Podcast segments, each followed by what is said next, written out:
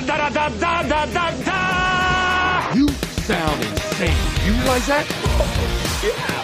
The whole world gone crazy. Are you serious? Ladies and germs.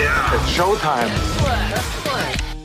Welcome back into another Mad About Movies movie review of the week. We're so glad you're able to join us. Kent Garrison here, joined by co-host Brian Gill. Brian, what's up? Hey, Kinto. How are you, my friend? It's good, man. It's uh feels like it's been a while since it's been just you and I, maybe since like Star Wars talk or something like that. And That's that's been a while. Yeah, it's good to be here. I missed last week. That was a bummer. Um, but Yeah. fortunately, the rash has gone away, and I'm I'm good to go now. But uh, yeah, it's it's good. Poison it's good to be here. sumac is is pretty intense. Accurate. Accurate. Yes. Yes. Not yeah, poison be oak, here. not I'm- I'm poison good- ivy, I'm excited poison- to talk poison sumac. yeah, I mean, I, I am too. It it's been a while, and you know, that one theater experience this year with Tenet was was pretty fun, but we still still not through the woods, so to speak, in any way, and Yeah. we're back to movies on demand, Netflix, all that kind of stuff. But luckily, the streaming gods have shined, shone upon us, and uh, lots lots on the table for the next couple months. Yeah. Lots that I'm excited about. Lots that I'm really looking forward to, and I think it'll make for some good conversation as we get going here, and it'll make for an interesting award season. Uh, you know, because we've got Mank and Hillbilly, Elegy or Elegy, I don't know. Obviously. And, yeah, Mank and and Hillbilly are both coming out on um on Netflix alone. So it looks like Netflix is just going to sweep the Oscars this year um, because they just bought up all the all the good Oscar movies uh, ahead of this year, and it looks like that's going to pay off. But man, I am excited to talk about this movie Love and Monsters with you because uh, just a little teaser for the conversation. We'll, we'll get into it. Great silver lining to 2020, Love and Monsters. We'll get into that Yeah. a little bit later. But shout out to our VIPs. Thank you so much for being a VIP, the people that join us every week on our throwback episodes and our Discord and over on our Patreon. It's been a really fun time over there talking uh, about movies, about n- news, rumors, rumblings. We've got a Mandalorian spoilers channel on our Discord. So we've been uh, discussing all those episodes as they've come out. Brian, did you see episode one of The Mandalorian? I two? literally watched it about 30 minutes before we got on the air tonight. Uh, Nice. I was hoping to. My son and I were rewatching season one uh, to lead up to Friday night to, to watch the the second, or excuse me, the fir- the first episode of season two, and we were on great track. And then my week last week was just a just a dumpster fire, and we never got a chance. And so Friday night, I was like, dude, we we still have like four episodes. We gotta we gotta get caught up on. So finished those last night, and uh, tonight around the dinner table, the the the very modern American TV dinner just table. straight in front of the TV. Yeah, we sat and we watched it, and uh, yeah, I I, lo- I I won't give anything away because I was very I was very precious about spoilers on this stuff. But yeah, this was I love this show, man. I'm, I'm very very excited for where we are where we are headed moving forward in this season. It's just it's super fun. Yeah, well, you might do some kind of season wrap episode in the VIP uh, towards the end of the year We should. We to to wrap all that up. So I don't want to go into spoilers or anything with the Mandalorian. I'm sure a lot of our audience watches that, but man, it's it's so cool to see Star Wars live action on TV, and and I know that was the sentiment last year. It's just so cool to see that and how they executed it. But man, it, it feels like it, they've taken it to eleven this year. Um, but I hope it's not a nostalgia fest. That's what I'll say. And there's some things in the 1st episode that you know it's just like, oh yeah, that, that that's from Star Wars. Yep. Um, so I hope they don't lean too far into that because I feel like with the Mandalorian season one, they really were paving their own path and like, oh, here's a new character, a new mythos we don't really know. It's connected to Star Wars, but it's its own thing. So I hope they don't try to redeem themselves from fan failure of of you know Rise of Skywalker, whatever whatever it is from that they feel like they need to redeem themselves for by just cramming some some nostalgia into this. But man, I'm so optimistic. And in episode one, if it's any indication, will um, make for a great season going forward. So excited about that. But shout out to our, our VIPs over there on, on our Discord. One of the channels we have on there is what I'm watching. And what we do on that channel is anytime you're watching something, you just drop a link to uh, maybe Letterboxd, IMDb on there, and people chime in on, on said things. And we have a great a great um, ongoing conversation about uh, what we're always watching with just us uh, hosts and all of our our VIPs are in there sharing what they've been watching. So Brian, we're gonna make a little segment out of this uh, before we talk Love and Monsters, and you know we haven't we haven't caught up with you in a while. What, what have you been watching on TV? Any series you've been binging? Uh, what, what have you been doing besides you know obviously watching movies for the pod? Sure. I got two two TV programs for you here um, that uh, that my wife and I have been watching the like two nights a week when we're both at home and, and able to uh, able to watch them. The first one i that we just finished finally. So I'd never have you watched Schitt's Creek? Is that a thing? I don't. know I have watched like the first couple of seasons. My wife's really into Okay. it. She she knows she's really into it. My little sister's into it. Um, but but no, I ha- I have I'm not. Sadly, I'm not caught up, but I'm very familiar. Yes. Sweet. Yeah, we we started watching it. Uh, I mean, last year, maybe even the year before, a while back, and I watched two or three episodes with with Lindsay, and I was just like, "This is funny, but it's just not really, it's not really hitting the mark for whatever reason." And then we ended up starting to watch something else, and yada yada yada. And then uh, over quarantine, like even just in the last, she she really got into it, and so like every time I I entered a room where she was watching TV by herself, it was it was this, and uh, I caught a few, and then she I she was like, man, she finished it before the the most recent season hit Netflix. Um, she finished watching it, and then she just started over immediately, which is a thing that I, I've never done, I've never seen her do before. Of like, just I mean, literally, like one day she finished the what was available, and then the next day she started the se- the series over again and stuff. And I was like, all right, I'll, I'll give it a shot this time. And uh, maybe the funniest show that is, I, I I guess it's not currently on TV anymore since it just finished its its Yeah. last uh, season, but the most recent incredibly funny show. I I could not for I don't know why it didn't hit me right the first time around. Um, but it it sure did the, the the second time, and it I felt like an idiot because of how how great it was. But like we we we blazed through it pretty quickly. Some of the best characters I've seen in a, in a sitcom in a really long time. Just incredible performances. Um, American Treasure, Catherine O'Hara, oh yeah, dude, and it's I mean it is just it is chock full of North American Treasure. Sorry. yeah, North American Treasure. All of those people uh, are or will be American Yeah, Treasure. Eugene Levy, for sure. For sure. Yeah. Oh my gosh, it's it's just so funny, and the side characters are great too. And that's that was like a that's an underrated part of it. I think it's it's uh, the the four uh, members of the Rose family kind of get all the buzz, and they deserve it. They're they're fantastic. David Rose and and uh, and and more. All of them are are great, but the side characters in the town are so fantastic, and and they just bring a lot to the table. And these little throwaway bits and the the running gags that they have going through the course of of the last couple of seasons too are are are so good and so funny and so man i'm dying i it was it is a perfect it, it is uh for me it was like the closest thing to arrested development since arrested development. It's not as fast as arrested development or or 30 rock either. Both of those are just like 25 jokes a minute type um, with with the the quick but but it's so it's a little slower pace than that but it's still on the on the witty level and from the standpoint of like the the high quality high concept jokes that they're able to pull off in the midst of foolishness uh it's it's so good and it also the, the last thing i'll say on it was that i maybe wasn't expecting and i certainly didn't pick up on the first first go around when we started it it's a it's a really warm show. Like there Yeah. was a lot of positivity to it that I didn't really I didn't really expect and I didn't really pick up on in the beginning. And that that doesn't really super start until the second uh, second season. First season is all just we hate it here, how can we get out of here, et cetera, et cetera.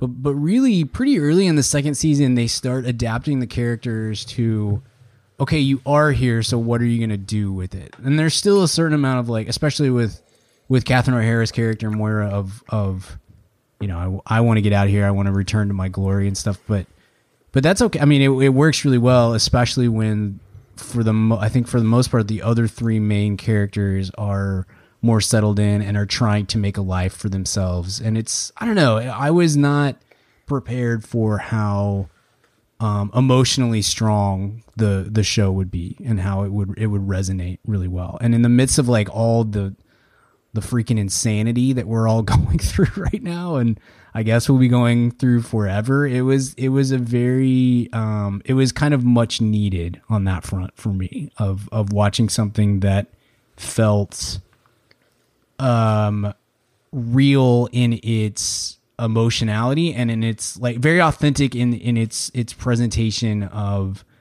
this family and how they're you know trying to to to get through all this sort of stuff that they're going through. It was really it's really good, man, really good. And and there's a um there's like a a post production episode on the end of it that's on Netflix. It's like a 45 minute special with like some table reads and the sort of obligatory last day of filming videos and like talking to the the actors and stuff like that. Everybody And that crying and hugging.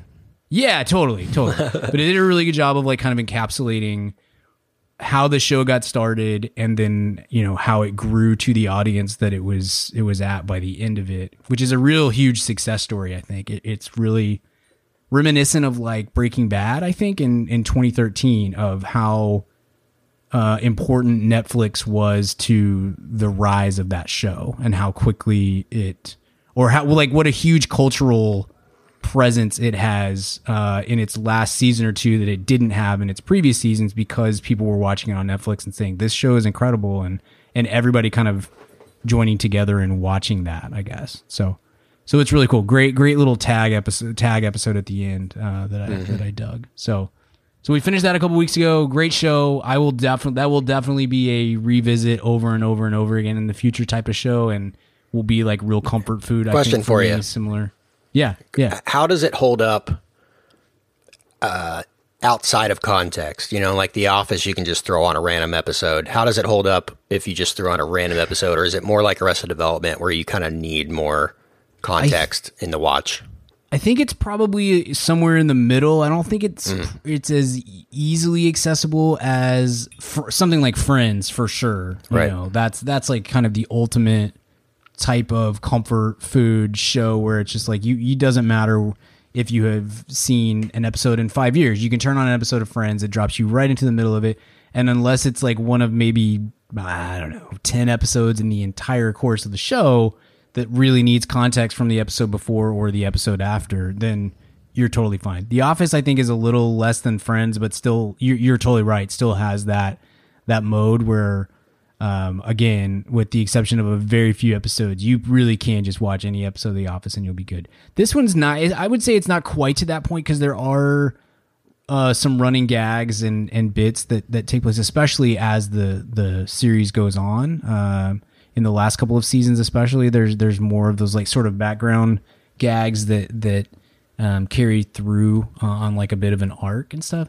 But it's not like Arrested Development where uh, you really and 30 Rock I think was a little bit this way too, where you really can struggle to just turn it on and pick up wherever it's at because there are more interlocking uh, narratives and stuff that take place through the course of of the show. So, but I definitely think you could. I mean, there's it would be pretty easy to see this having another life on TBS or something like that, where it's just like, oh, there's. I mean, obviously there's content stuff that maybe you can't get through on TBS, but Yeah. some edited version like. um Oh, Sex in the City or whatever. Okay, that, yeah. know, had a crazy run. I mean, Well, not- I've seen- honestly. I've seen Creek, they can't really even- not a lot of that stuff. They but- can't but, uh, even. I what is it called? The Creek or something? Like they can't even put it on the TV guide. I've seen it. That's what I wonder about. Like, it's that's such a fine line. I mean, especially in the world that I live in. Like, whenever I mean, when, when we say when, when you're asking family or like, have yeah, you seen exactly. Creek? They're like, oh my god, no. exactly, exactly. You're like, yeah, yeah. S C H I T Yeah, yeah, yeah. Uh, but yeah, all of our friends are watching it. I think at this time too, or have been over the last few months, and we're all in front of our kids. We've we've all been calling it Skits Creek, which really shows how lame we are. But uh, but it is the it is the truth. But yeah, yeah, that's a good question. I I mean, I I do. I think that this will be one that I rewatch perpetually uh, in the background, at least for forever. Like it's going to be a really good Yeah. re re binge type show. Yeah. But it's not. It may not be quite as as comfort foody as as The Office or or Parks and Rec or or Friends or, or whatever. Well, thankfully, through the internet, we were able to see it. It is a Canadian show, so Yeah. I mean, it didn't have the luxury of being on American television right Mm-hmm. away. So by the time it got to Netflix, it didn't get to Yeah. Netflix until I think its last season was airing, right? Yeah, And and, then, it was um, on yeah. something here. Was it like um what's the See, I don't even know what channel names are anymore. Was it IFC maybe? Yeah, It something like that. It was Okay. on AMC or something like that. Um, and so, yeah, I think that did a, a disservice. Obviously, I mean they can't help that, but Mm-hmm. Right. Right, like totally. it's it Yeah. sucks that a show that's that's peaking is gone. Mm-hmm. you know, because I feel like the Emmys were the first time most people were like, "Oh, we should probably watch that," you know, and now it's gone. Yeah. So that sucks For for, sure. them because they could have probably done three more seasons and made a ton of money Mm-hmm. and made it great and gotten all kinds of funding for it and and and Right. syndication and all kinds of you know. But at the same time, uh, I think we we can go back and watch it and and yeah, I mean the name Schitt's Creek did it a disservice too. You know, maybe it was Yeah, called sure, something else sure. that turned a lot of people off from the start. It's like I don't want to watch anything called that or that would make that joke as the name of the show. You know, like maybe Mm-hmm. Right. an indication Yeah, of the no, content. that's a good point. So Sure. Um, yeah. yeah, it's could beyond be- that though. It's it's Sure. it's it deserves a chance, and I'm I'm certainly looking forward to doing the entire binge. That'd be a good retrospective one for for the VIP, you know, season yeah, by season one. Yeah, for sure. Good. Yeah, it goes fast too. Like it's a really, I think it's a really easy binge. I, Mm-hmm. Lindsay and I would have finished it in maybe two weeks if we were able to just sit and it, you know pre kid days and pre having so many things in the you know podcasts and stuff like that that we that I've got to get done. We would have watched it really fast if Mm-hmm. if could have if we could have just sat down and done that. Gotcha. The other thing I'm watching real fast, and I'll, and I'll, I'm only two episodes into this, uh, so I can't comment too much on it. and I don't want to spoil it anyway. But have you started Fargo yet? Fargo season four. Uh, yes, yeah, I have. I, I love it. I've, Yeah. I've been really looking forward to this. Chris Rock and Jason Schwartzman and and doing this world. I mean, Noah Hawley is. I think is one of my favorites, but then he has these weird moments where I'm like, Ugh, I don't, I don't love that. I'm not really sure, but he's somebody that I, I think he's going to always sit in a, or at least at the moment, he sits in a place where it's like, even if I don't love the finished product, I'm always going to get excited about his name attached to something because I think he he does very interesting things and um, has a good a good t- really has good taste for uh, how to craft his his stuff, even if I don't ultimately love it. Like he wrote a book a couple years ago that I was pretty disappointing. Legion kind of lost me along the way, and I thought season three of Fargo was a bit of a step down from from season one and two, but two episodes in, man, season four is right back to where where I wanted it to be. It's it's such a cool, unique, weird world, um, and it gosh, it works so well to me. Yeah, to be able to throw them in that 1930s world Mm-hmm. and have have it work. I mean, it's so so cool. Like the fact that they've been able to just capture the energy of that Yeah. original Coen Brothers movie and apply it to so many different scenarios, settings, people. Um, but at the same time, it feels like Fargo. You know, Right? Yeah, it, it's a really it's a really cool how consistent they've been able to do it, but yet vastly different each season is. And I love what I love the most about it is that each season is its own storyline. So Mm-hmm. it's not like one of those shows where it's like, oh, season five of, of Fargo is about to come, but got to watch seasons one through four before so that I know what what the heck's going on. It's not like that at all. Like you can right. start with season four and be totally fine. I love the structure of of them doing that, and yeah, man, it's been great. Schwartzman is so perfect for that world, man.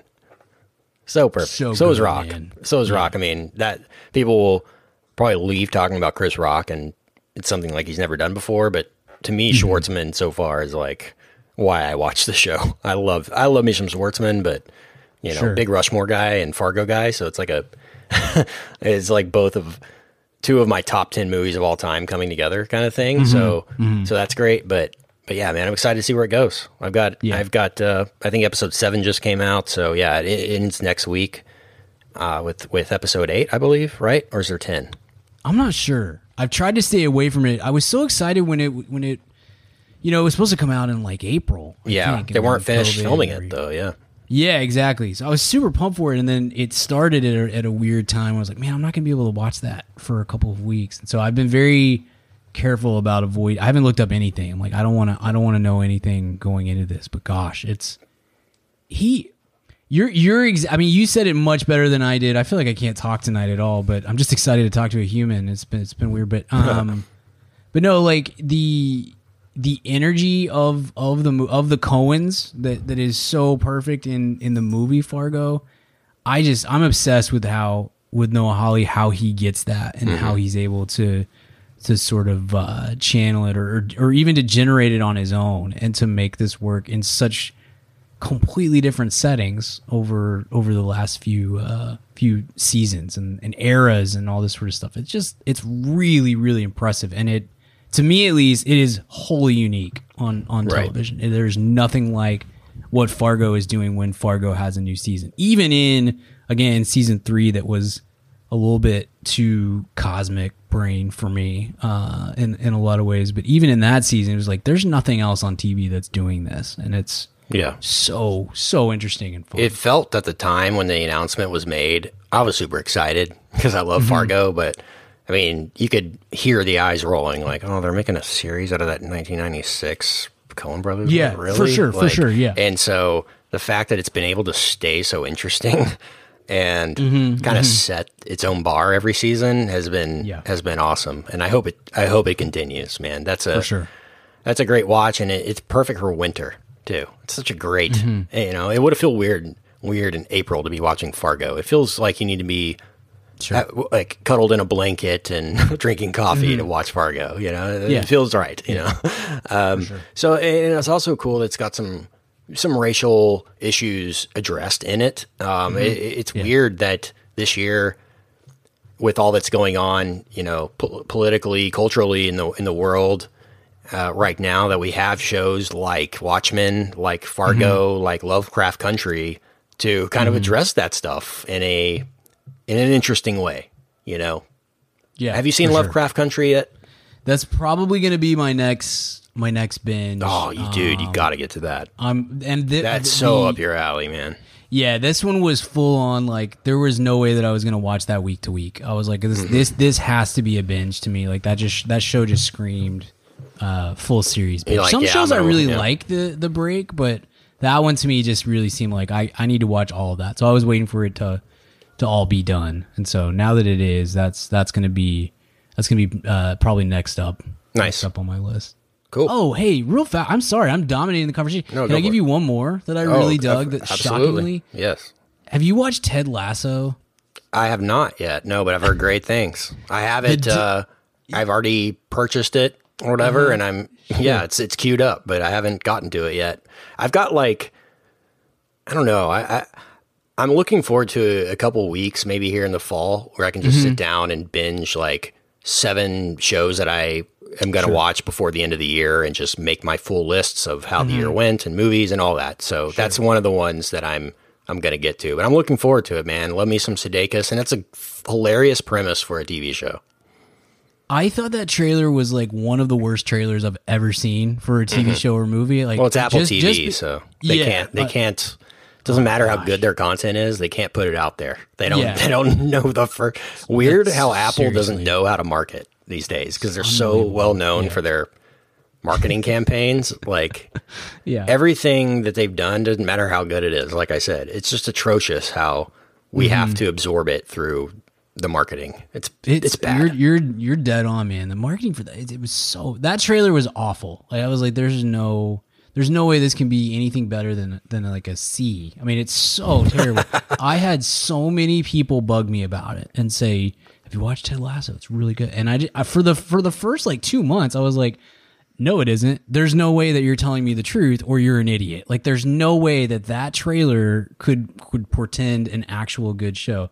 But I had so many people bug me about it, and I finally sat down and watched it, and I, I mean, and they're short episodes. It's it's thirty minutes per episode. I watched it in about two days. It was it's so good, and and Sudeikis is fantastic, and it you would think that the the character that he's playing, the kind of the bit that he's doing, you would think that that would wear on you after a while, but it really doesn't. It's just so wholesome and he he's he's so endearing despite playing a character again that, that really should be annoying but he's Mm. he's so good at it man it's it I, anyway I'll, I'll get off and stop talking but big big recommend for for ted lasso it was Nice. it's a lot of fun and i don't think you have to know a daggum thing about uh, soccer to to be able to enjoy it either so Great. check that out That's that's good to have your endorsement. I, I take that wholeheartedly.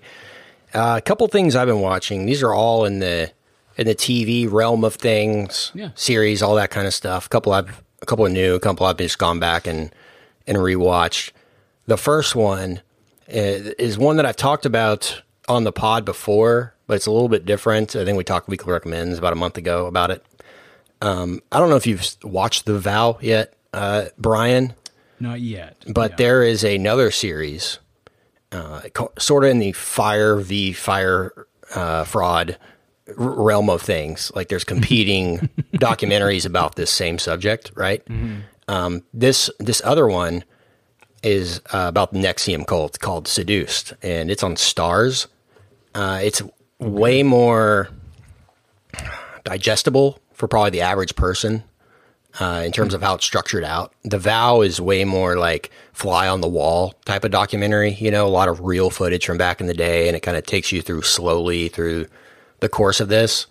Uh, Seduced skims the surface a lot more, gets into a lot more of the more tabloid esque details of the story rather than the psychological uh, impact of the of the NXIVM cult, which is what the vow is more about, like how um, no pun intended, uh, this guy Keith Raniere seduced these people into uh, into this cult, right? And it's more about the overall overarching power of inf- of people's influence at, large. Seduced is more about like, no, this guy was a criminal, and here's how he did it. You know, Sure. So I mean, if if you're listening and you haven't seen either of these, I would watch The Vow first um, because there's a lot of stuff in Seduced that they give away and talk about that I, that they don't talk about in the vow. So I, I feel like the vow is is a better one to, to watch first. And if you're still interested in the subject, you you should watch Seduced because it's a good you know, second part to it, and it and it and it kind of continues the story further uh, where the vow leaves off.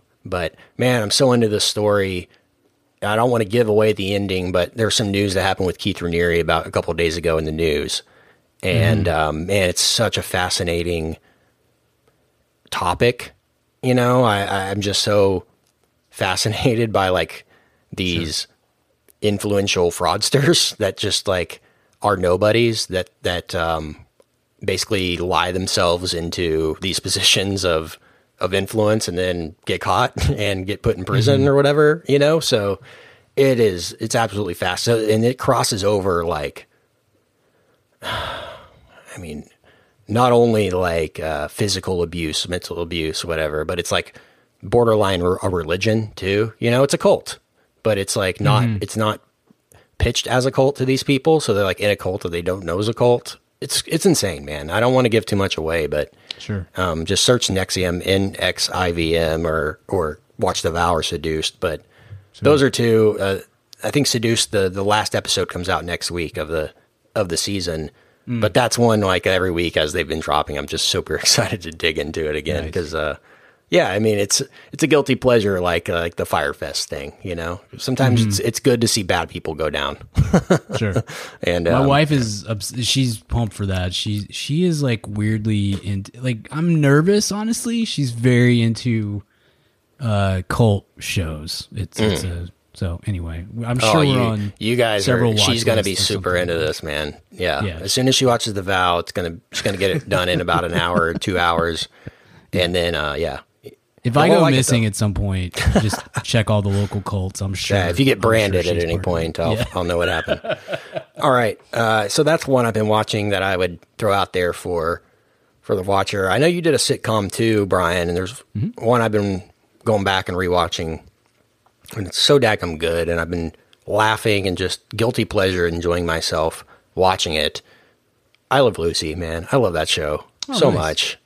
Uh, you know, went back and got all the old episodes, and some of them I haven't seen in 20, 25 years, you know, since Nick at Nite reruns or whatever it is. But it's just such a perfect show, you know, in every capacity. You know, it's so flawless. Every character is perfect. The writing is perfect. The setups are perfect. Um, the originality of it, you know, groundbreaking in every way. Um, it holds up. I mean, this is 75 years ago or whatever it is, you know, 60 years ago in the in the 40s and 50s when this this show was out, you know.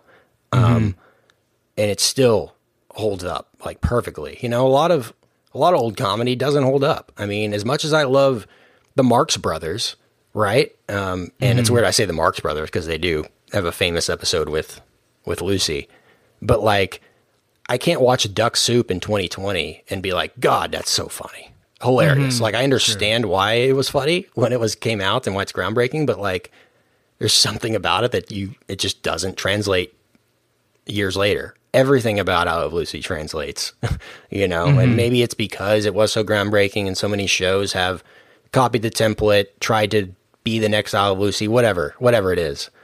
Um, there's just something about it that stands the test of time, and it. I would definitely recommend for all of our listeners to go back and, and watch that one. There's probably the vast majority of people listening to this have never seen an episode, know what it is, won't watch it because it's black and white, old, whatever it is. It's worth your time. And um, one of the most in, insanely bingeable, rewatchable, throw throw on a random episode shows you can find out there.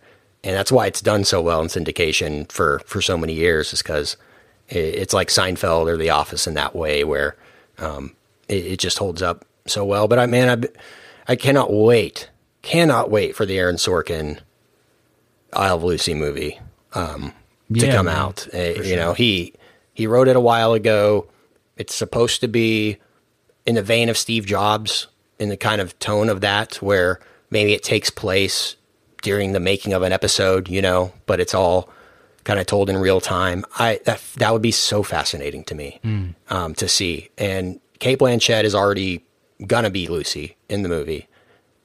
They had a lot of trouble finding Desi. I think the last I heard, like they they they hadn't found somebody to play Ricky because it's such an important. The movie was called um, Lucy and Desi. Um, like that, that was the name of the screenplay. Uh, so that's an, it's such an important part of this that I think they had to find the right person to do that.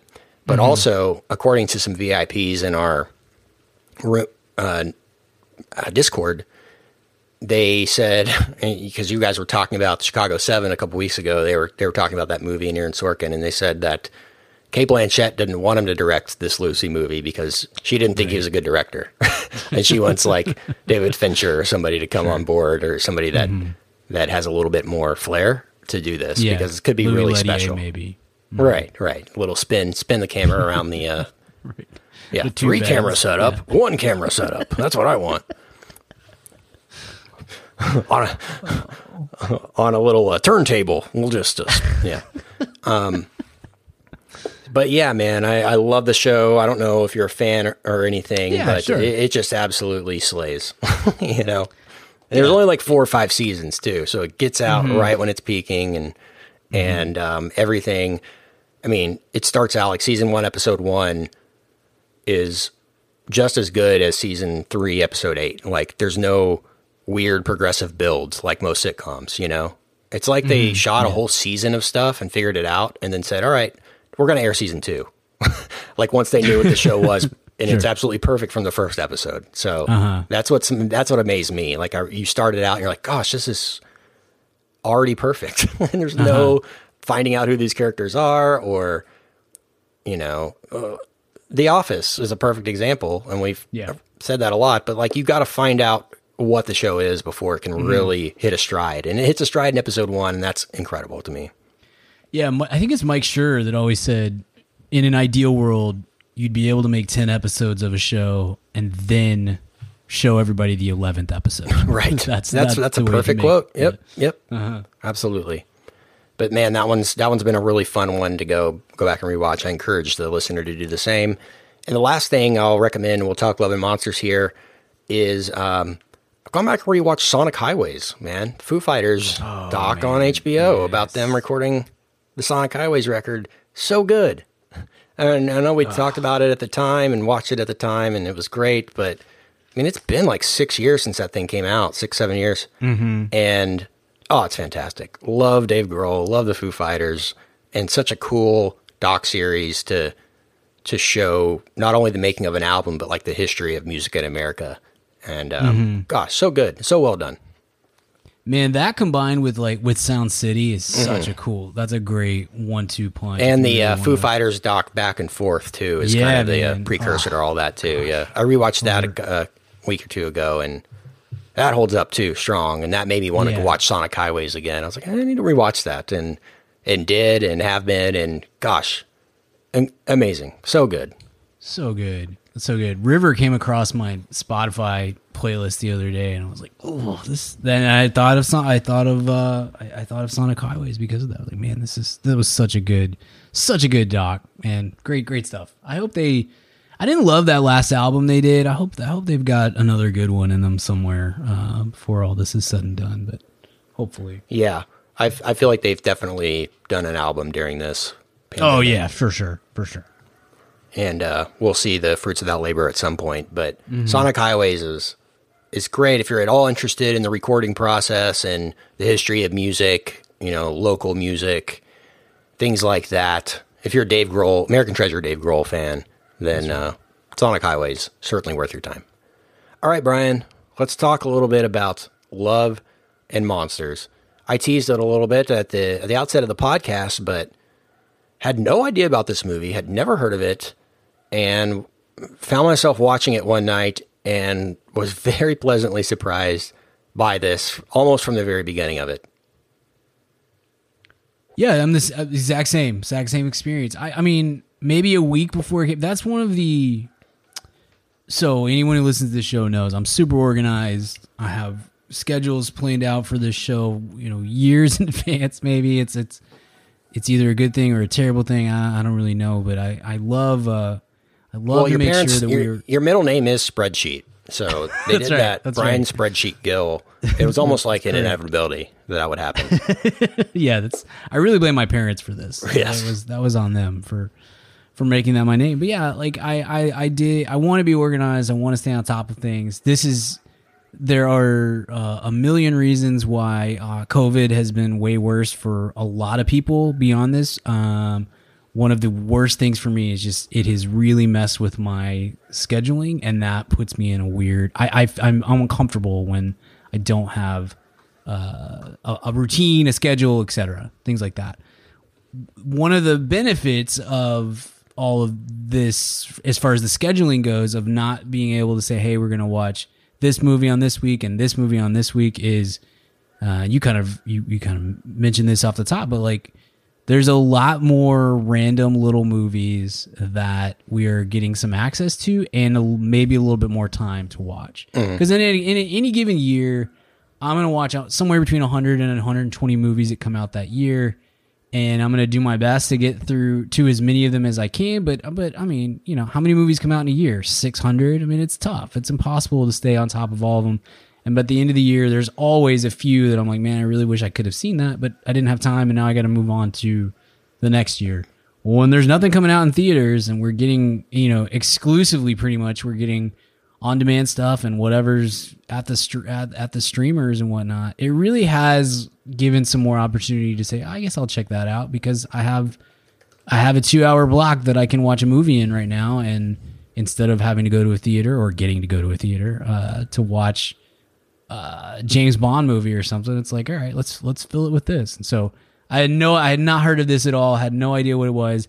Just based on like the the look of it and stuff, I was like, that's probably going to be pretty terrible. Pretty I can't cheesy, Imagine that yeah. that's great. Yeah, yeah, exactly. It looks like a Exactly. B movie, like a like one you would see at a Redbox that Uh-huh. no one Yes, has ever heard exactly. of, and it's Yeah. like Dylan O'Brien in Love and Monsters. Yeah, like, yeah. okay, that's Yeah, doesn't sound great. Yeah, Um, for sure. yeah. And he's that's how he's- I felt going in too. Yeah, yeah, I'm, I'm in the same boat. But you you watched it before I did, and so did uh in in our Discord. Our our, our, friend Tanner watched it and commented on it, and uh, y'all both said you know nice things about us. I was like, yeah, I'll, I'll give it, I'll check it out. Before we knew we were gonna do an episode on it, I was like, yeah, Yeah. I'll check it out. And I really dug this, man. I I was I was very impressed with where where the movie went, what the I mean, the, the acting is really pretty good. This it's I don't know. This could be one of those movies that in in five years you say, wow, that actually was a big deal because it led to it led to kind of a launching point for for Dylan O'Brien. It led to maybe a launching point for the director Michael Matthews and the the screenplay writers as well. And so, yeah, it's it's good. I was very surprised by by the quality of of this thing. Where do you stand overall on movies of this genre? Because uh, I don't know about you, but I remember about a decade ago when Zombieland came out, mm-hmm, I mm-hmm. I kind of thought to myself, "Gosh, this is great, but we're going to see like 50 movies ripping this off over the next 10 years, you know?" Sure. And mm-hmm. not that that's happened, but uh, I feel like movies like this is it, you you kind of know what to expect, and not to say this is Zombieland or is trying to be that, but mm-hmm.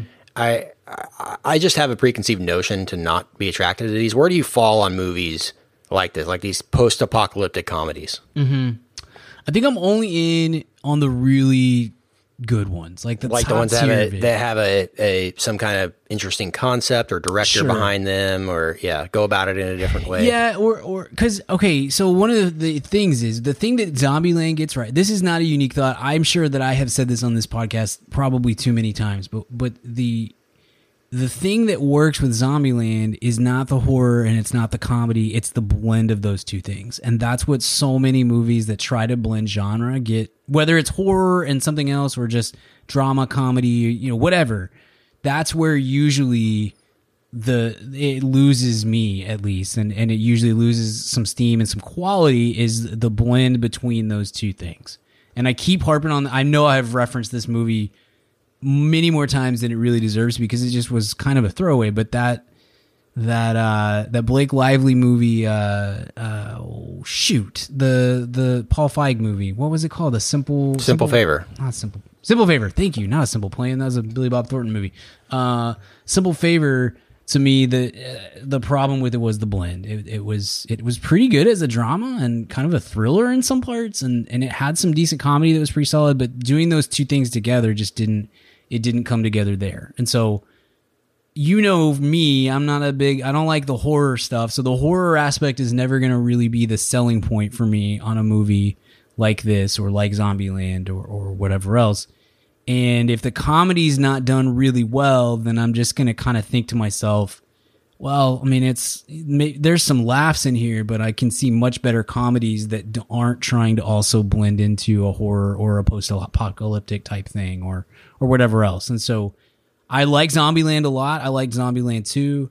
There's a couple of other movies that kind of fall into this genre that I dig. Um, but I also am not it's not like sci-fi to me where it's like even if the sci-fi is not good, I'm to I'm probably to watch it and enjoy I'm enjoy it to an extent, right? As long as it's not just terrible. It's the the B and and C plus sci-fi movies that show for me that show like I I dig this genre more than the the B or C plus movies like in this genre because this is just not my my favorite. I, am with you. It's not my favorite kind of uh, kind of film. But man, when it's done right, I think it works really well and it can be very fun. And I think this is an example of one that's that's done quite well. You know what this reminded me of? Um, even more than I got Zombieland vibes in the first few minutes, but even more than Zombieland uh, was Warm Bodies. That's what I was gonna say. That's that's like the only movie that was post Zombieland that I felt like mm-hmm. captured that sure. that energy in a in an efficient mm-hmm. way. It was memorable. Yeah, and I love not the only one. Jonathan Levine is one of my favorite um, sort of uh, B list directors or what. I don't want to be insulting to to him or or whatever, but you know, not a huge name director, but somebody that I really dig when he when he does a movie. I I kind of get excited about what that the prospects of that movie could be. Warm Bodies was a great example. It was like that sounds terrible, and then you're like, well, it's Jonathan Levine. I'm like, well, okay, I, I'm you know that could be cool, and that turned out actually to be a pretty a pretty solid movie. But yeah, this this one had a lot of uh, Jonathan Levine vibes to me, which I dig. I, th- I, think that's a I think that's a good thing. Yeah, another movie uh, in the same vein came out last year that I was pleasantly surprised by. Not a lot of people saw it. It was called uh, Little Monsters. Did you see this one with Lupita Nyong'o? I never got to that one. Yeah, dude, you need to see that one. That one's really, really fun. It's an Australian movie, I think. Zombie apocalypse, kind of same deal, but it's It's really funny, and it's kind of about a band in a weird way, or like a she's a music teacher, I think, or something like that. Um, it's got a lot of fun things about it, and and that's another one that's kind of understated, like Love and Monsters was that uh, that you need to check out. So, aside from Love and Monsters um, coming out randomly, this is a big budget movie.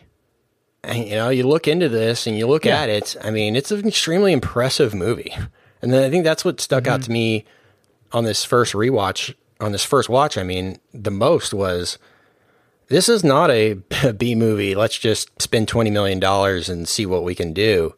Like this is very well done. The CG in this movie is extremely good. The production design is fantastic. The casting is all is all really good. But um, you know, it really impressed me. It's like there's a robot that shows up in the movie. That's that's great. That is looks to be a combination of, of practical and and CG that really makes a difference. But I was just impressed at the scale and just the execution of this world that they built. Yeah, no, I'm 100% with you. I think that is a part of why uh, I, a little bit at least, of why I dig this so much is because it does feel like a, it feels like a movie we'd see in theaters in a normal year. Um, and there have been so many movies that we have discussed over the last few months as we, you know, just try to navigate through this that don't they don't really feel like theater movies. And that's totally fine. And that you know this whole thing may may completely read or fully finish the redefinition of what is a theater movie and what what is not but I miss the theater, and you know Richard is the one who would gladly only go to the theater for like Fast and Furious movies, and that's it. Um, every year, I miss the theater. I really miss going and watching a movie. And one of the things that I don't necessarily get from Trial of the Chicago Seven or uh, Borat or what I can't even remember what we did the week or like Palm Springs, you know, things like that that I movies that I really dig. They don't necessarily feel theatrical, and this kind of did. It had a mm-hmm. low budget blockbuster feel to it. Not I mean, you know, it's it's not it's not like we're we're watching an Avengers movie or something like that, but it was a it feels like a kind of blockbustery movie and it actually feels like a, a blockbuster in fall movie so the the mm-hmm. timing on the release was perfect because it's not quite as high energy and and you know high octane as as you might expect when you're going to see a blockbuster in July but it certainly fits October you know for for that kind of theater experience. So I I I think that for me at least that that heightens it a little bit because that that is something that I'm missing right now is seeing that kind of movie and and this uh this sort of tapped into that a little bit and, and kind of give you give you a little bit of of that feel again and I've missed it. I miss that kind of movie right now. Yeah, for sure. Uh, On that note, had this come out in a theater, I don't think this would have made any money, despite how good it Yeah, is. I, Uh-huh, I, I yeah. think this would have been a huge flop financially. So, I mean, maybe they knew that. Um, maybe they, that's why they put it out already. But even in a good year where this was out in theaters, Mm-hmm. I just don't think this has the audience that would make this some surprise hit. No. As good as it is, like I said, I would recommend this all day, but Uh-huh. I just don't know if the masses Mm-hmm. would would see it like that. So I'm reading the big picture right now. I know Richard's read that. Have you Yeah, read I read that? it. I can't Yeah, yeah. Yeah. Okay. It's fascinating and disheartening all at the same time, and and um and it's a really good read. I I I'm the third one now, so we we all highly recommend this book. It's it's very interesting. If you're at all interested in the movie industry, it's kind of a, I think it's probably a must read because there's just there's a lot Hmm. a lot uh, about just how studios think and their bottom Uh-huh. line Yep. is Yep. is really a big deal. Yeah, And then this is a great example, Kent, because it's you're totally right. Like it looks good. You can tell that this movie cost twenty eight or thirty million dollars to make, not five or 10 because it, it does have a good production quality to it. And you're totally right. This movie would make assuming that you you're you do a good job on your release window and you you put it up against something that isn't going to like just completely blow everything away i think this movie would make maybe eight million dollars opening weekend um and that's you'd probably feel pretty good about that because then you're like, okay, at eight million, if we if it can get like a three, if it has good word of mouth and it gets a three or four week run, and we get anything overseas, then we're going to end up kind of you know breaking even on this, and that's your whole goal for anything that gets budgeted, anything that's not going to win Oscars, anything that gets budgeted between. Honestly, anything that gets budgeted less than a hundred million dollars, you're just kind of hoping that it breaks even because with some exceptions obviously because this is the the industry that we that we now exist in because Marvel and Disney and all this sort of stuff have sort of broken every everything else that we do. But this is exactly the type of movie that uh that Amy Pascal would greenlight in the like post heyday of Sony when it's tr- when they when they were trying to figure out how to navigate the new world and it wasn't quite the same as it had been previously but they hadn't completely come around on franchise films and things like that this is exactly the kind of movie that would get greenlit and then they'd be like crap this didn't it didn't make enough money for to to support what you know what we put into it and whatnot Yeah, I totally agree. And silver lining to this whole situation is that we we do get to see it and get to see it at home. And and you touched on it earlier. We get to absorb it a little bit deeper than maybe we would have uh, seeing it at a theater. I watched this multiple times already, uh, just in preparation for this podcast, and I I feel like it's going to be one of the most rewatchable movies of the year for me, at least, um, in terms of you know background, random action scenes, some fun comedy,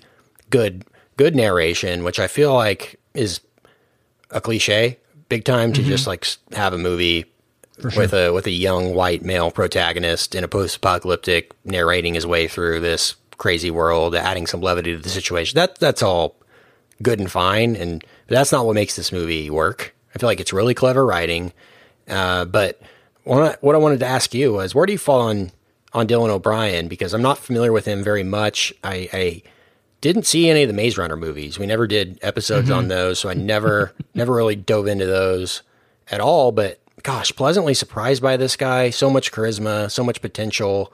He reminds me of a crossbreed of Tom Holland and Chris Pine. Yeah, man. Um, I I said in our Discord, this kind of rephrased. Rephr- is that the right? Re, re- I don't know. Reshape or put him in a new light. I guess is what I'm trying to say in a terrible way. Uh, for me, because like, I I watched those Maze Runner movies and they're fine. I think Richard and I actually did a Maze Runner episode on the third one because we had a guest for some reason and and Richard thought that yeah yeah because Richard thought that they were that the Maze Runner movies and books are the same as the Divergent movies and books. So he was like researching Divergent, and it was like, well, that's not part That's of not this Yeah. thing. But, but yeah, like I thought he was fine in those, and but that we would never see him again. Like is what happens with so many of the uh, the YA teen movie actors and stuff. You just you know they're they're in a they're in a, a popular or semi popular film series, and then you just kind of never see him again, or you only see him in like bad movies and bad roles. I, I saw him in that. You remember American Assassin with uh, Oh yeah, Michael Keaton and, and Taylor Kitsch? He was that in was a TV show.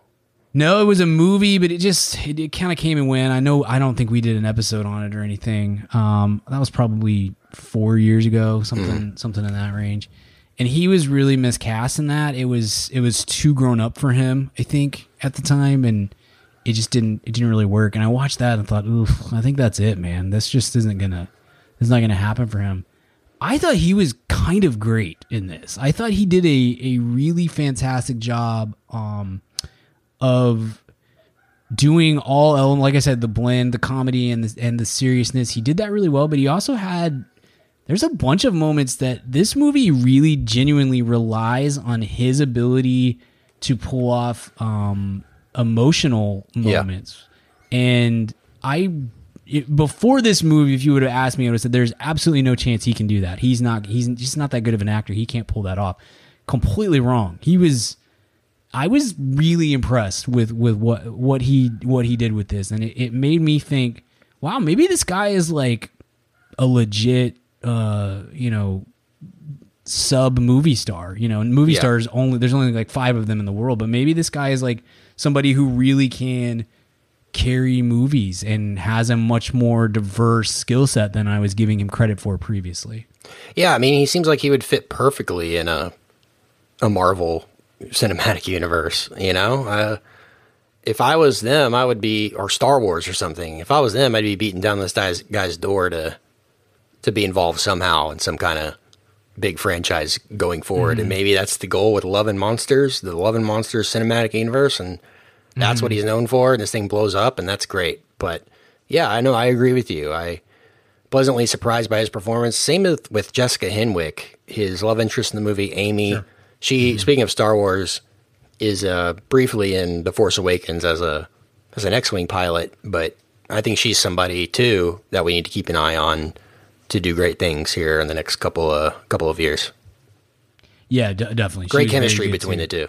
Mm-hmm. Yeah, yeah. Really, I mean, she was very good. I didn't think. I mean, Dylan O'Brien really jumped off of the screen, but but great job casting all around. Um, to get to get to get Jessica Henwick, she did really well. To have uh, Michael Rooker pop up. With, this is the um, like going going into this. If you had told me, all right, one uh, random person shows up in this movie, I'd be like, it's Michael Rooker, right? like to me, this is the most Michael Rooker movie sure. of all time. Uh huh. Uh-huh. he's he's really done a great job. I love him, but like it's yeah, the most obvious yeah. role for him ever. For sure, for sure. He he's a fascinating dude to be able to navigate the um the the he I mean that dude's been around forever. He's been in movies since the 80s and mm.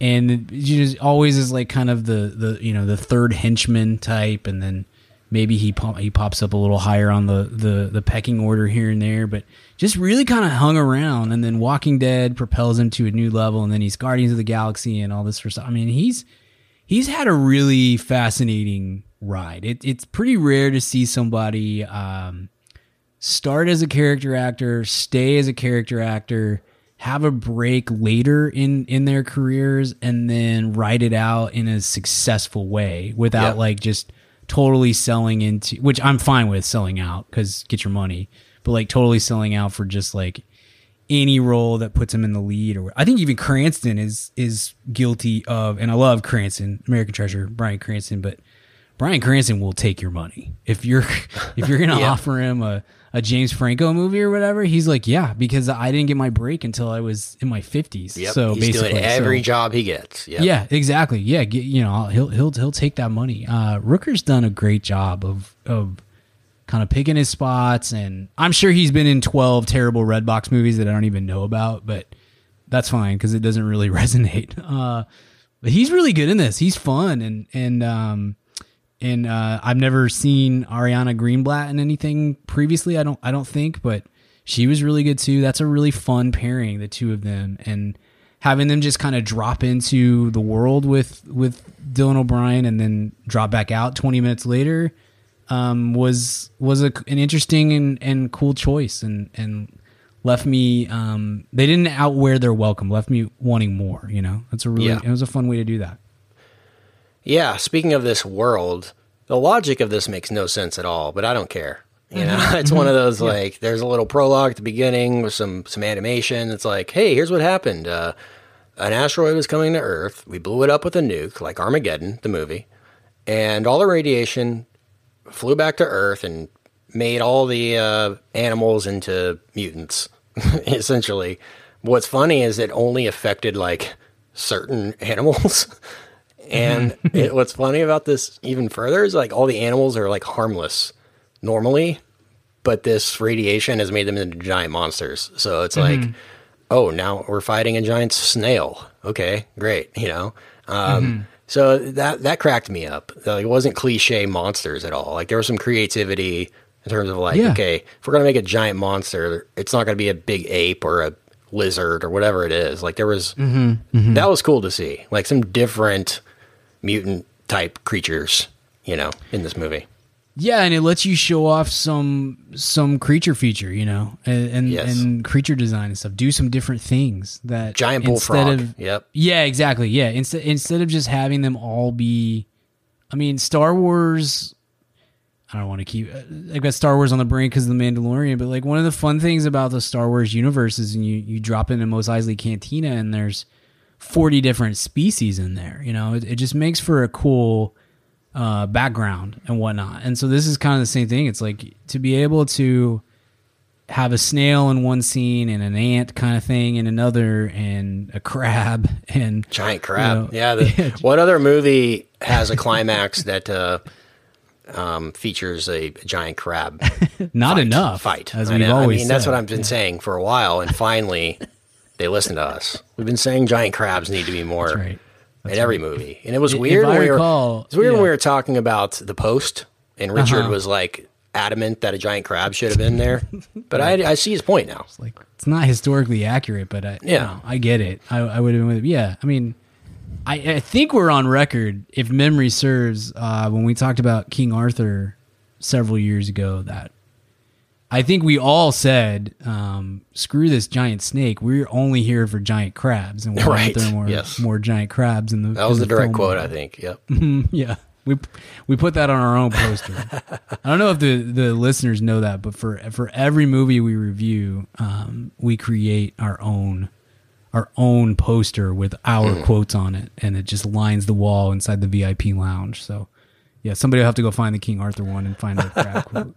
Some um something I else I liked about this that it kind of took a note from a movie in a similar vein as this is the fact that Dylan O'Brien's character Joel has the dog uh, sidekick, and you know obviously I Am Legend is very well known for that, and the whole man's best friend in the post-apocalyptic scenario kind of thing. But this does it really well too, and you know it takes on a whole different Call of the Wild type context with this, and um, that was like you know, this movie would have been fun probably without the dog, but I think the dog made made for some really good moments.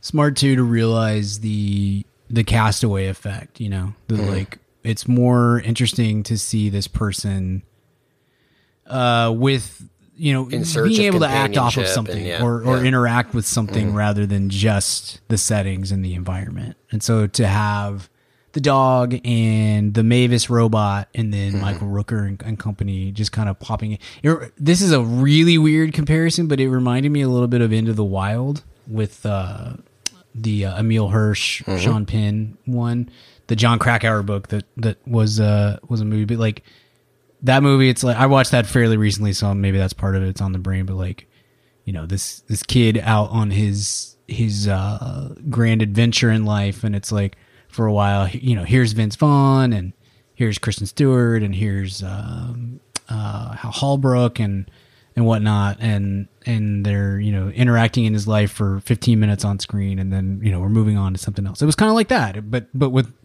but with snail monsters. I'm certain I've made some very generic uh, comparisons lately. I am certain that nobody has compared Love and Monsters to Into the Wild. So put that out there. A couple of negatives about the movie before we hit grades here um, that I didn't want to touch. I did find it a bit predictable. sure, for sure. You know, it's exactly what you would think it would be. You know, guy looking for his love interest who is in a different place and going to find her and that that kind of stuff. The personal growth aspect of it, the mm-hmm. companionship aspect of it, and even some of the action scenes, like the one with the giant millipede, sticks out as mm-hmm. you know exactly what's going to happen. Like he pulls out his crossbow, and you know he's going to shoot that thing mm-hmm. once, and it's going to go down at some point in that scene. Like there's, n- and it's exactly what happens, and that's fine. But yeah, there's there's nothing that took me by surprise in terms of how things play out in the movie. But that's not necessarily a bad thing. Sometimes it's good to just be able to predictably go through something that's enjoyable, and and this certainly had an originality to it that I didn't expect, and that kept me going. Another negative, huge, big offender in the overshirt department. I mean, and that's another cliche of post-apocalyptic movies. Everyone's in an overshirt. No one is ditching their vest, jacket, anything. You know, I don't know if it's You like this is all I have and I have to wear yeah, it yeah. all That's the time. But like, yeah. This is every character. Dylan O'Brien, especially, there's like six different overshirts that he's Mm-hmm. and and the dog himself is like carrying around a red overshirt the entire time. Uh-huh. It's like it's yeah, and that's one of those things that I fully understand. Like costume designers are like, all right, here he is, and you add an overshirt and it like adds another pop, like it makes it the character pop, like in terms Uh-huh, of their right, look, right. and that's fine. But like, it's the most unrealistic scenario ever that these people will be running around and you'd be being chased by a giant crab, and you've got this flannel, unbuttoned Uh-huh. flannel that you're running around, and there's no. You would have ditched that after four and a half seconds in this world, you know. Yeah, yeah. It's it is funny, and that's a It's- small complaint, but that I Mm-hmm. always was something I noticed years ago in movies, and it pops Yeah. up all the time now, man, all the time, and nobody else but me uh, like complains about that. But like, it's such an eye roll when I see that in one of these movies, like, or maybe it goes back to like Jurassic Park or something back then, and like that look is just iconic for these types of movies. But Sure. I don't know, man. This Well- one's is as bad as they come. Well, now we've been preconditioned, and so whenever uh whenever the the apocalyptic event happens, which is probably any day now, let's be real, the way the way everything is mm. going, I'm I'm immediately going to put on 12 shirts. Just Twelve to- over shirts. Yeah. Well, that's the only way to do it. Yeah. I don't know. Can I mean. I- you know what? What else am I supposed to do? I'm supposed to follow the rules of movies. So I'm just gonna I'm gonna load up on Strap shirts. on a crossbow and put on an overshirt. Yeah. That's right. That's right. Exactly, exactly. Well, like I said, there's a lot to like about this movie. I don't want to get too spoilery. I kind of already did spoil some things, but Yeah. this one's this one's fun. I'd be willing to see multiple ones of these. We were Same. joking in the Discord about mm-hmm. I want to see 25 of these. I want to see the eighth version have just attack of the giant gerbils. I don't care. Like there's this is a mm-hmm. fun world to be in, and if they can continue this, I don't know what the director's doing, but if the plan is like let's make three of these, go, let's Yeah. go for it. I'm in. For sure. Great soundtrack too. Oh, Little great! Leon. Bridges, little right Leon, little. Arcade Let's. Fire. Yeah, Yeah. yeah. I liked it. Dug I that liked a lot.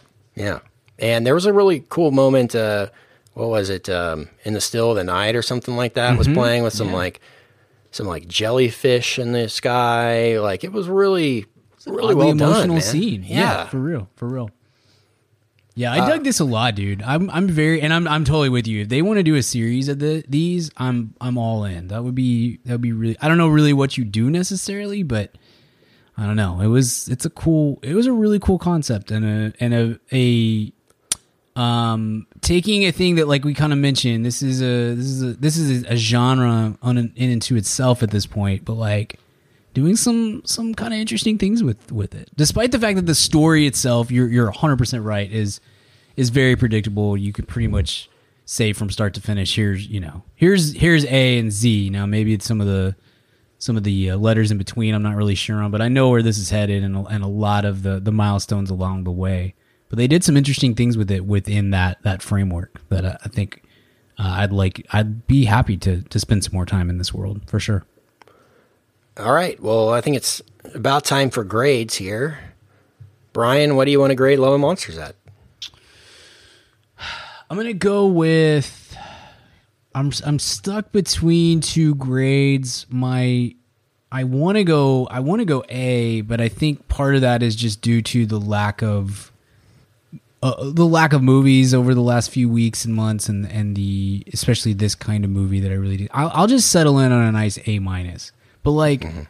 A minus. I mean, it, I could see myself bumping that up a little bit as the as the remaining couple of months go. This could this has some chances like an outlier on my top 10 list i think at the end Yeah. of the year it's it's pretty it's pretty close i assume there are going to be some things that that come out over you know what would typically be awards season or or the the lead up to awards season over the next couple months that are going to bump some of these movies down but um but this has a this has some an outside shot at that that top 10 spot for me what about you Yeah, I'll give it an A. Um, Nice. After the second rewatch, I liked it even more, and it's one I, I think I'll revisit multiple times. A lot of fun. Give it a solid A. A few complaints, but sure I don't think anything worthy of of um, turning anyone off to this movie. And, and I definitely recommend it for the man fam out there. awesome Go seek it out. Go find it. I'm sure it'll hit all the streaming services here in the, uh, fairly soon. But I think it's worth five bucks on a Friday night, or Saturday night, if sit down with the family. It's a good family friendly movie too. Side note, um, really good, really fun, really enjoyable, and one of the more fun movies of the year. I know we talked about a lot of movies, but there haven't been any that just like were enjoyable. Like they kind of have made you smile, you know. And this one Yeah, you kind of totally. did. Yeah, no, that kind of gets it. Yeah, for sure. That's that's my thing. That's what I think of when I think of blockbusters. Now, I don't I don't want a blockbuster that's I, when I when I'm talking about blockbusters, I do not mean uh, a Michael Bay blockbuster. I just I think now I feel like more and more of the big big budget blockbuster summer movies we t- we tend to see have a sense of humor to them and they're fun, and that that is exactly it. It's this was a very fun movie, and there just really haven't been a lot of those. Now, again, there haven't been a lot of movies, so it's not really fair to to blame the movie year for that. But it hasn't been. Um, these are these, yeah. These are kind of few and far between. A, a, a movie that I, I actually have fun watching this year, and this definitely was one of them if you at home want to keep up with Brian and I's movie watching throughout the year, we keep lists on our Letterboxd mm-hmm. accounts. He's at Brian Gill. I'm at Kent Garrison on Letterboxd. You can follow us there, and we try to keep a ranking as the year goes on on on movies. And who knows where that'll end up at the end of the year? But yeah, like I said, this is one of the funner movies that I've seen, and and certainly has a chance in the top ten uh, as of right now.